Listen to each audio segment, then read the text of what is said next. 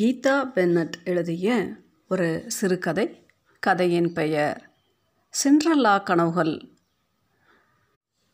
Dining அறையிலிருந்து ஏகப்பட்ட சத்தம் தட்டு நங்கென்று தலையை தொடும் ஒளி அதைத் தொடர்ந்து பாமாவின் உச்சஸ்தாயி கத்தல் மாடியில் ஏதோ வேலையாயிருந்த சீதா வேகமாய் கீழே இறங்கி வந்தாள்.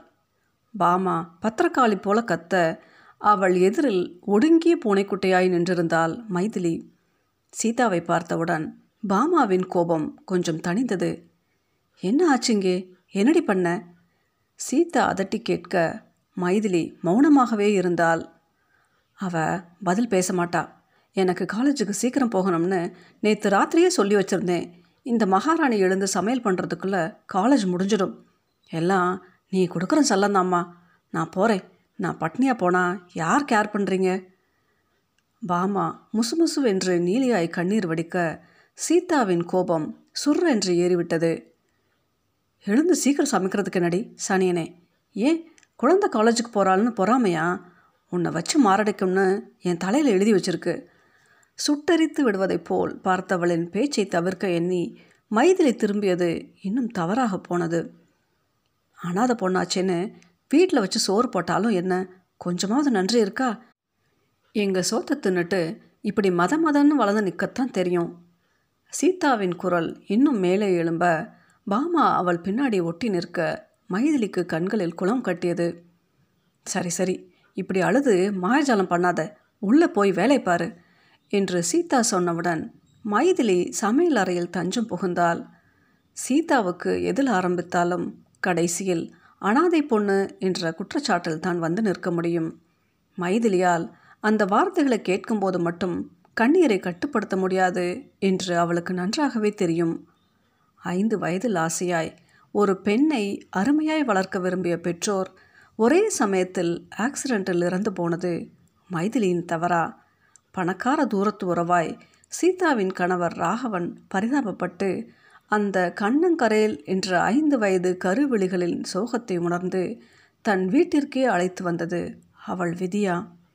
ராகவன் உயிரோடு இருந்தவரையிலும் சீதாவும் பாமாவும் தங்கள் குரோதத்தை வெளியே காட்ட முடியவில்லை.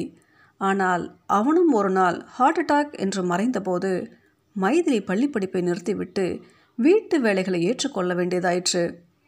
எத்தனை வேலைகள் இத்தனை பணம் இருந்தாலும் வேலைக்காரி சமையற்காரி தோட்டக்காரன் யாரும் கிடையாது.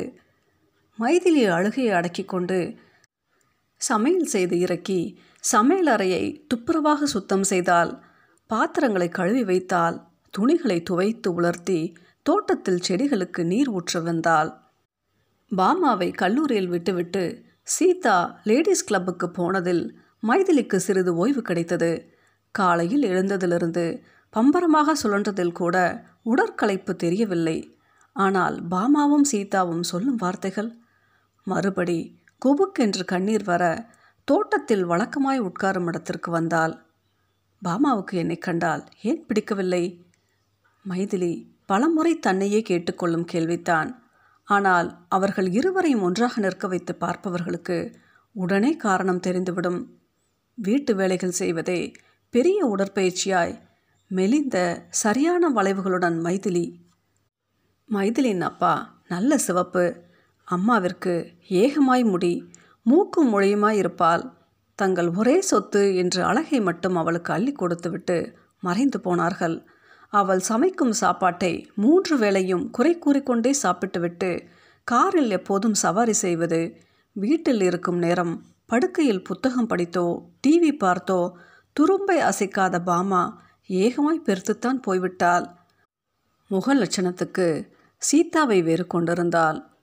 சீதாவிற்கும் மைதிலியை பார்க்கும்போது இவள் மட்டும் இவ்வளவு அழகாக இருக்கிறாளே என்று கோபம் வரும். பாமா மட்டும் தன் கல்யாண வயதில் கரிக்கட்டையாய் குண்டாய் இருக்க வேண்டும். அதோடு செல்லமாய் வளர்த்ததில் நிறைய ஆணவமும் ஆண்தனமும் வேறு வந்துவிட்டன. அதனாலேயே சீதாவிற்கு மைதிலியின் கால்பட்டால் குற்றம் கைப்பட்டால் குற்றம். சூரியன் நல்ல உச்சிக்கு வந்ததில் மைதிலிக்கு ஒரேடியாய் வியர்த்தது. காலையிலிருந்து ஒன்றும் சாப்பிடாதது வேறு மயக்கமாய் வந்தது. எனக்கு இங்கிருந்து என்று விடுதலை. இப்படி மூன்றாம் வகுப்பு படிப்போடு அடுப்பங்கரையில் உழலும் நாட்கள்தான் என் வாழ்க்கையா? எனக்கு என்று எந்த ஆண்மகன் வந்து திருமணம் செய்து கொண்டு என்னை இந்த நரகத்திலிருந்து மீட்கப் போகிறான்?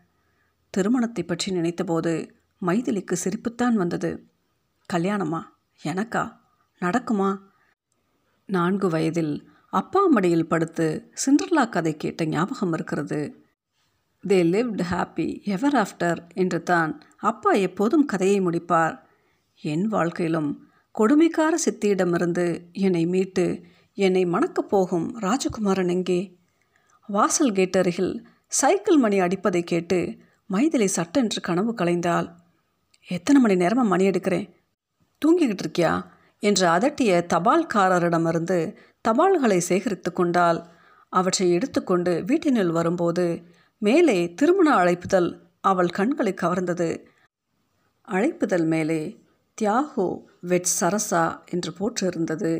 பிள்ளை வீட்டார் அனுப்பியிருக்கிறார்கள் போல இருக்கிறது சரசா பாமாவின் கல்லூரி தோழி அவள் நேரையே வந்து கூப்பிட்டு மைதிலியும் நிச்சயம் வர வேண்டும் என்று கட்டாயப்படுத்தியிருந்தால் சீதாவுக்கு அவள் வருவதில் இஷ்டமில்லைத்தான்.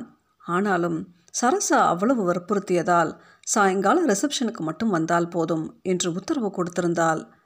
அன்றுதான் சரசாவின் திருமணம்.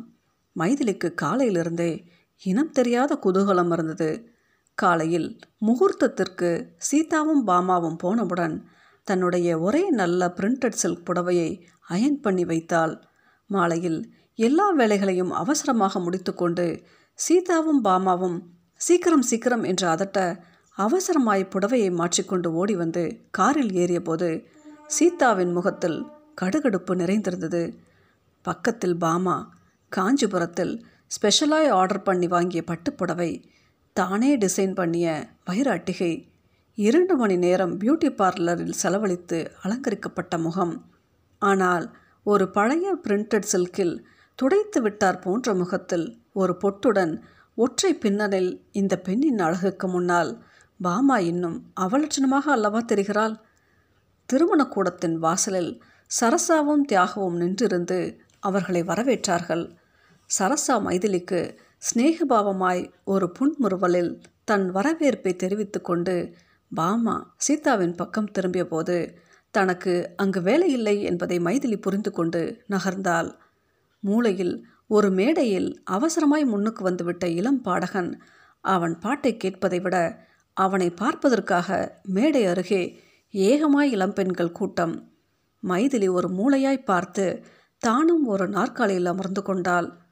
எல்லோருக்கும் பேசுவதற்கு யாராவது கூட இருக்கும்போது தான் மட்டும் தனியாய் அமர்ந்திருப்பது குறித்து அவளுக்கு வெட்கமாய் இருந்தது. பாட்டை ரசிப்பதில் கவனம் செலுத்தினாள். பாடகன் காக்கை சிறகினிலே நந்தலாலா என்று கரைந்து கொண்டிருந்தான். Miss you care for Fanta? என்று குரல் கேட்டு மைதிலி பின்னால் திரும்பி பார்த்தால் அவளை அழைத்தவன் அந்த முகத்தின் அதீத அழகை அவ்வளவு அருகாமையில் பார்த்து கண்கொட்ட ஒரு கணம் மறந்து மயங்கி நின்றான். அவன் ஆங்கிலத்தில் கேட்டது சட்டென்று விளங்காமல் அவள் திரும்ப அவன் அவள் கையில் கொடுக்க வைத்திருந்த ஃபேண்டா பாட்டில் தவறி அவள் மேலேயே விழுந்து அவள் புடவையை நனைத்தது. மைதிலிக்கு தன்னுடைய ஒரே நல்ல புடவையை வீணானதே என்ற துக்கத்தில் லேசாய் கண்ணீர் பணித்தது. அவன் அந்த கண்ணீரை தவறாக புரிந்து கொண்டு ஐ எம் டெரிபிளி சாரி என்று மறுபடி மறுபடி சொன்னான். மைதிலி இப்போது நன்றாக திரும்பி அவனை பார்த்தால் ஏறக்குறைய ஆறடி உயரத்தில் விலை உயர்ந்த பேண்ட் ஷர்ட்டில் அடர்த்தியான மீசையில் லேசாய் பச்சை நிறம் கலந்த கண்களில் அவன் நூறு சதவீதம் அழகிய ஆண்மகன். அவனது உடை பாவனைகளிலிருந்து நிச்சயம் பணம் படைத்தவன் என்பது புரிந்தது. அவன் தன்னையே உற்று நோக்குவதை பார்த்து தானாகவே நான் மாப்பிள்ளை தியாகுவின் கசின் ஐ எம் பாலகுமார் என்று அறிமுகப்படுத்தி கொண்டான். நீங்கள் உள்ளே நுழையும் போதே பார்த்தேன். உங்கள் மதரும் சிஸ்டரும் அதோ வராங்களே அவங்க தானே என்றபோது மைதிலி பயந்தாள். சீதா தான் இவனோடு பேசுவதை பார்த்தால் திட்டப் போகிறாளே என்று அவசரமாய் நான் போய் இந்த சாரியை வாஷ் பண்ணிக்கணும் என்று மெல்லிய குரலில் சொல்லிவிட்டு நகர்ந்தாள். பாலகுமார் அவசரமாய் செல்லும் மைதிலியை பார்த்தான். மைதிலிக்கு அன்றிரவெல்லாம் தூக்கமில்லை. பாலகுமார் பெயரும் அவனைப் போலவே அழகாக இருக்கிறது. எத்தனை உயரம்? அவள் முகத்தை முதன் முதலாக பார்த்தபோது அப்படியே ஆச்சரியத்தில் தயங்கி உறைந்து போனதை நினைத்தபோது அவளையும் அறியாமல் புன்முறுவல் வந்தது. நான் உன்னையே நினைத்து கொண்டிருப்பது போல. நீயும் என்னையே நினைத்து கொண்டிருக்கிறாயா பாலகுமாரா? என்னை விடுவித்து மணக்கப் போகும் ராஜகுமாரன் நீதானா? மைதிலி ஒரு வழியாய் தூங்கிய போதும் கனவுகளில் பாலகுமார் பவனி வந்தான். ஒரு வாரம் ஓடியது. சீதா பரபரப்பாய் இருந்தால் பாமா மாடி அறையில் அலங்காரம் பண்ணிக்கொள்ள இரண்டு மணிக்கே போய்விட்டாள். நிமிடத்திற்கு ஒரு முறை மைதிலியை கூப்பிட்டு இந்த புடவை அயன் பண்ணு இந்த நெக்லஸை மாட்டிவிடு என்று அதட்டி கொண்டு இருந்தால் சீதாவுக்கோ கையும் போடவில்லை காலும் போடவில்லை இந்த பரபரப்புக்கு காரணம்? சரசாவின் கணவன் தியாகுவின் கசின் டாக்டர் பாலகுமார் சீதாவின் பெண்ணை திருமணத்தில் பார்த்தானாம். தன் அம்மாவையும் கூப்பிட்டு கொண்டு இன்று மாலை வருகிறான். வீட்டை சுத்தம் பண்ணி வருபவர்களுக்கு பஜ்ஜி சொஜ்ஜி பண்ணி ஓராயிரம் வேலைகள் மைதிலியின் தலையில் விழுந்தாலும் சீதாவுக்கும் பாமாவுக்கும் தெரியாத ரகசியத்தில் அவள் மனம் சந்தோஷ ராகம் பாடியது. பாலகுமார் என்னுடைய பிரின்ஸ் அவன் திருமணம் செய்து கொள்ள வருவது என்னை பாமாவை என்று நினைத்து அவர்கள் அமர்கலப்படுத்துகிறார்கள் மைதிலிக்கு சிரிப்பு வந்தது. மாலை வந்தபோது பாலகுமாரும் அவனுடைய அம்மா காந்தாவும் வந்தார்கள். மைதிலி சமையல் அறையிலிருந்து மறைவான இடத்திலிருந்து நடப்பதை பார்த்தால் காந்தா உங்கள் பொண்ணு வர சொல்லுங்க என்றபோது பாமா அதீத அலங்காரத்துடன் மாடியிலிருந்து இறங்கி வந்தாள். பாலகுமார் அவன் முகத்தில் தெரிந்த லேசான அதிர்ச்சியை மைதிலி இங்கிருந்தே ரசித்தாள். அவன் சீதாவிடம் ஏதோ கேட்பது தெரிந்தது. பாமாவின் முகம் லேசாய் சுருங்குவது தெரிந்தது. இந்த பெண் நான் பார்த்தவள் இல்லை. வேறு ஒருத்தி. அவள் எங்கே? அவளைத்தான் மணந்து கொள்வேன் என்கிறானா? மைதிலி மெல்ல நகர்ந்து அவர்கள் பேசுவது காதில் விழும் இடத்தில் வந்து நின்று கொண்டாள். சீதாவின் குரல் நன்றாய் கேட்டது. ஓ அந்த பெண்ணா? அது எங்கள் வீட்டு சமையல்கார பெண். ரொம்ப தூரத்து உறவு. அனாதை பெண்ணு. பாமாவோட அப்பா பெரிய மனசு பண்ணி அழைச்சிட்டு வந்தார். அவரும் போனப்புறம் அந்த பொண்ணுக்கு வேறு போக்கடம் இல்லைன்னு இங்கேயே வச்சுக்கிட்டு இருக்கேன். பாமாவுக்கு கல்யாணம் ஆனப்புறம் அவளையும் தகுந்த இடமா பார்த்து பண்ணி கொடுக்கணும்.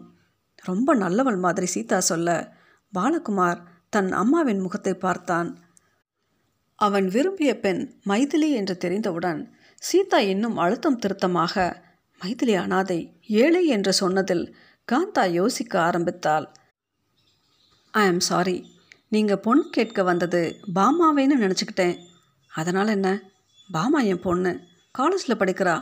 என் சொத்து சுகம் எல்லாம் அவளுக்கு தான் நல்ல பையனாக இருந்தால் சொல்லுங்கள் என்று சொன்னபோது காந்தா என் பிள்ளையோட ஒரு அஞ்சு நிமிஷம் தனியாக பேசணும் என்று தோட்டம் பக்கம் போனால் பாலகுமாரும் அவளை பின்தொடர்ந்தான். அவர்கள் திரும்பி வந்தபோது மைதிலியின் மனம் படபடத்தது. சீதா தன்னை அழைத்து செல்ல எந்த நிமிடமும் உள்ளே வரலாம். மைதிலி தன் கூந்தலை லேசாய் ஒதுக்கி கொண்டு புடவையை சரி செய்து கொண்டாள். நடப்பதை கவனித்தாள். பாலகுமார் ஒன்றும் பேசாமல் இருந்தான். காந்தாத்தான் பேசினாள். மிஸ்ஸஸ் ராகவன் குமாரும் நானும் நல்லா யோசனை பண்ணி சொல்கிறோம் உங்களுக்கு ஆட்சேபணம் இல்லைனா உங்கள் பொண்ணு பாமாவே முடிச்சிடலாம். எங்கள் அந்தஸ்துக்கு அந்த சமையல்கார பொண்ணு சரிப்படாது. அவள் மேலே சொன்ன எதுவும் மைதிலி காதில் விழவில்லை. அவசரமாய் தோட்டத்திற்கு ஓடி வழக்கமான இடத்தில் போய் உட்கார்ந்து கொண்டாள். முகத்தை முழங்காலில் பதித்து கொண்டபோது வெளிவந்த விம்மல்களை அடக்குவது கடினமாய் இருந்தது என் அழகை பார்த்து மயங்கி என்னை திருமணம் செய்து கொள்ள வந்தவன் எப்படி தன் மனதை உடனே மாற்றிக்கொண்டு விட்டான்? சிண்ட்ரலா கதையின் ராஜகுமாரன் அவள் ஏழை என்று தெரிந்ததும் தானே அவளை மணந்து கொண்டான். என் கதை எப்படி மாறிப்போனது? அசட்டு பெண்ணே அது அண்ணாலய கதை. இன்றைய சிண்ட்ரல்லா கதையில் ராஜகுமாரனின் அம்மா அந்தஸ்து பார்ப்பாள். ராஜகுமாரன் தன்னுடைய காக்டெயில் பார்ட்டிக்கு உதட்டு நுனியில் ஆங்கிலம் பேச பழக வேண்டும் என்று உன்னிடம் எதிர்பார்ப்பான். உனக்கு அந்தஸ்து இருக்கிறதா? ஆங்கிலம் தெரியுமா? மைதிலி விக்கி அழுதாள். யதார்த்த உண்மைகள் புரிந்தபோது அவள் சிண்ட்ரலா கனவுகள் இறந்து போயின.